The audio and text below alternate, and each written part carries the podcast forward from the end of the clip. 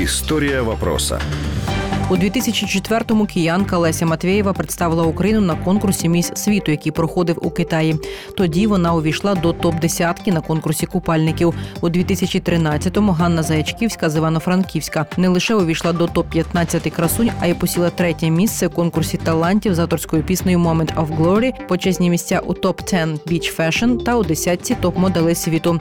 У 2011-му Олеся Стефанко з Івано-Франківщини зайняла друге місце у конкурсі. Вона отримала титул першої віцеміс Всесвіт, поступившись міс Ангола. Крім того, звання третьої віцеміс здобула Ганна Пославська у 2010-му. Українки неодноразово потрапляли до двадцятки фіналісток. А у 2014-му Діана Гаркуша увійшла до п'ятірки найкрасивіших жінок світу.